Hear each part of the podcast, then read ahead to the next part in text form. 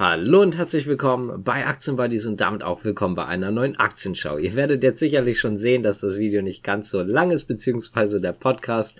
Das liegt ganz einfach daran, dass wir Punkt 1 ein bisschen voraufnehmen müssen. Punkt 2, um die Uhrzeit jetzt gerade ist die Nachrichtenlage nicht ganz so toll und deswegen würde ich sagen, gehen wir das Ganze jetzt einfach mal durch, was gerade so da ist.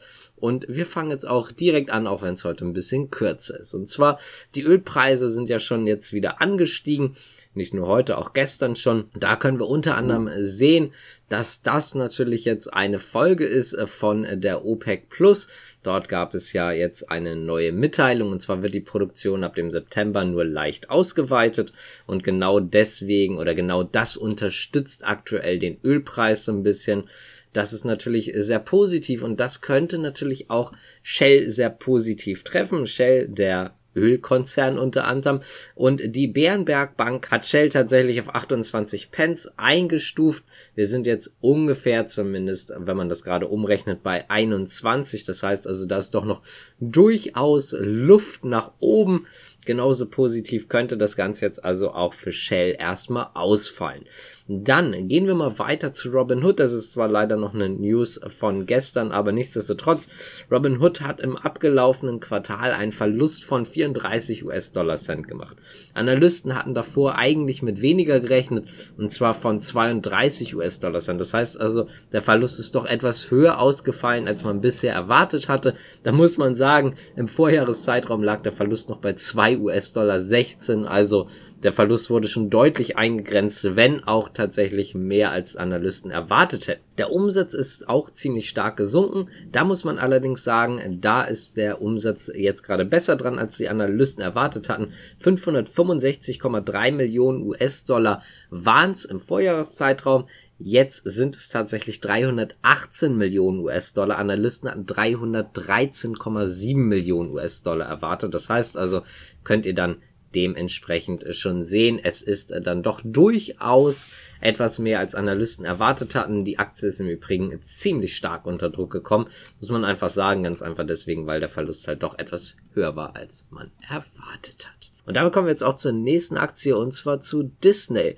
Da gibt es wieder einen Analystenkommentar und zwar von der Wells Fargo. Man selber geht davon aus, dass dieser Knick jetzt ein Ende hat und dass sich Disney wieder erholt. Nicht nur der Konzern, sondern natürlich auch die Aktie. Das heißt also natürlich in Verbindung. Der Konzern sollte jetzt wieder ein bisschen sich erholen können und dementsprechend gut sollte es dann auch wieder für die Aktie aussehen, zumindest in nächster Zeit. Das ist jetzt auch nichts von heute auf morgen, aber zumindest ist das gerade gerade so die Erwartung. Weitere Analystenkommentare gibt es zum Beispiel von der JP Morgan.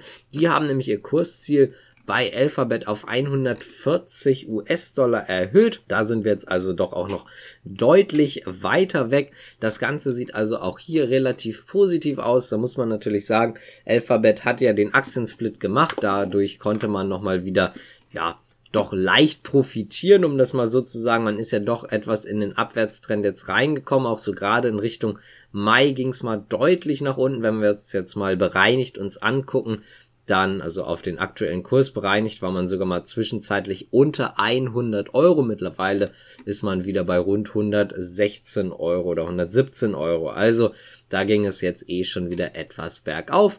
Und wie gesagt, JP Morgan rechnet auch damit, dass das Ganze jetzt weitergeht. 140 US-Dollar ganz kurz, um das einmal umzurechnen. Aktuell sind wir bei rund 119 US-Dollar. Kommen wir zu einem weiteren Thema und zwar im Prinzip BASF beziehungsweise eine BASF-Beteiligung und zwar Wintershell DEA. Die gehen nämlich eine Kooperation ein und zwar mit dem Nordwest oder mit der Nordwestölleitung GmbH. Die werden künftig bei dem Großprojekt Blue High Now zusammenarbeiten. Das heißt also, man hat jetzt eine Absichtserklärung unterschrieben und zwar für eine Wasserstoffproduktionsanlage auf dem NWO, also auf dem Nordwestölleitung GmbH Gelände in Wilhelmshaven. Dort sollen mit norwegischem Erdgas 200.000 Kubikmeter umweltschonender Wasserstoff pro Stunde hergestellt werden. Da geht man jetzt also einen Schritt äh, schon weiter. Mal schauen, in welche Richtung es gerade generell bei dem Wasserstoff geht. Da gibt es ja doch durchaus Aktien, die ordentlich abgestraft wurden, wobei man auch sagen muss, Wasserstoff war halt auch im Hype. Da ist es ja einfach oft so, dass man dementsprechend auch schlichtweg tief fallen kann. Das war's jetzt tatsächlich auch schon. Ich hoffe, es hat euch trotzdem gefallen, auch wenn es sehr kurz war. Ich bedanke mich bei euch fürs Zuschauen, Zuhören, wie auch immer und dementsprechend danke. Bis zum nächsten Mal. Ciao.